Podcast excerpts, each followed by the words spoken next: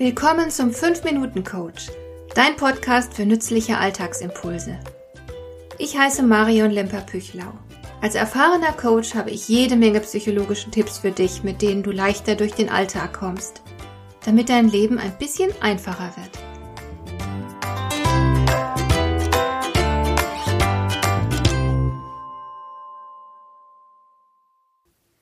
Als meine Schwestern und ich klein waren, da gab es im Umfeld meiner Familie keine berufstätigen Mütter. Zur Zeit meiner Geburt mussten Frauen gar die schriftliche Erlaubnis ihrer Ehemänner vorweisen, wenn sie sich einen Job besorgen wollten. Später wurde es dann leichter für verheiratete Frauen, eine Arbeit außerhalb des Hauses anzunehmen, aber für gewöhnlich gaben sie den Beruf auf, sobald sie Mütter wurden. Und ich weiß noch, dass damals schon viele Mütter mit schlechtem Gewissen herumliefen weil sie immer wieder den Eindruck hatten, nicht gut genug zu sein, weil sie das Gefühl hatten, ihren Kindern mehr bieten zu müssen, ihnen mehr Angebote zu machen oder ein besserer Mensch für ihre Kinder sein zu müssen. Inzwischen hat sich viel geändert.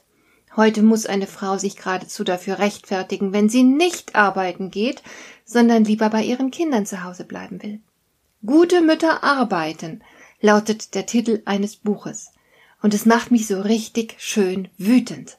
Woher wissen die anderen denn eigentlich immer so genau, was eine gute Mutter ausmacht? Mal soll sie lieber zu Hause bleiben, mal soll sie arbeiten gehen, und egal wie sie sich entscheidet, es ist immer irgendwie nicht genug. Also gehören Schuldgefühle wohl zur Mutterrolle. Ganz unschuldig ist natürlich auch der selige Sigmund Freud nicht daran, denn sein psychoanalytisches Entwicklungsmodell geht ja klar davon aus, dass in der frühen Kindheit der Grundstein für die psychische Gesundheit eines Individuums gelegt wird. Wenn der Mensch also später im Leben psychische Probleme hat, dann sind die Ursachen dafür angeblich in der Kindheit zu suchen. Und in wessen Obhut befanden sich die Kleinen damals? Na, wer hat sie wohl verbogen? Wer hat Schuld? Die Mütter natürlich. Und in Krisenzeiten werden die mütterlichen Schuldgefühle auch nicht unbedingt weniger. Corona, Homeoffice, Homeschooling und der ganz normale Alltagsstress, das lässt sich einfach nicht so bewältigen, dass nichts und niemand zu kurz kommt. Da leidet die Arbeit, da leiden die Kinder.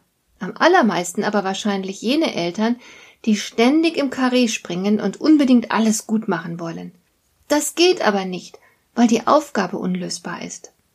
Auch gute Selbstorganisation und viel Disziplin können an der Tatsache nichts ändern, dass die Situation an sich eine Überforderung darstellt. Das ist einfach nicht zu schaffen. Es ist ja schon unter normalen Umständen schwer möglich, mit der Doppelbelastung klarzukommen. Und das liegt nicht etwa an der Inkompetenz der Eltern, sondern an einer durch und durch ungesunden Struktur. Familien mit kleinen Kindern genießen zu wenig Schutz. Und es ist auch nicht in Ordnung, dass Mütter inzwischen gedrängt werden, sich so rasch wie möglich nach der Geburt ihrer Kinder wieder in den Produktionsprozess einzugliedern. Es ist nicht recht, dass ein einziges Gehalt oft nicht mehr ausreicht, um eine Familie zu ernähren. Im Idealfall sollte es Eltern möglich sein, selbst zu wählen, ob sie ihre Kinder daheim selbst betreuen oder lieber arbeiten gehen möchten. Niemand sollte schräg angeschaut werden, weil er arbeiten geht oder weil er nicht arbeiten geht. Aber die jetzige Situation wird sich so schnell nicht verändern. Wie geht man also am besten damit um? Als erstes wäre es wichtig, das System zu durchschauen. Nicht die Eltern sind unzulänglich, sondern die Umstände, unter denen heute Kinder großgezogen werden. Also brauchen Eltern sich nicht schuldig zu fühlen. Sie brauchen kein schlechtes Gewissen zu haben, wenn sie nicht alles auf die Reihe bekommen, so dass mal die Arbeit, mal die Kinder zu kurz kommen. Und klar ist auch, Kinder können keine gestressten, erschöpften Eltern brauchen, die sich ständig am Rande eines Nervenzusammenbruchs befinden. Kinder brauchen fröhliche Eltern, die sich tüchtig fühlen und voller Zuversicht sind.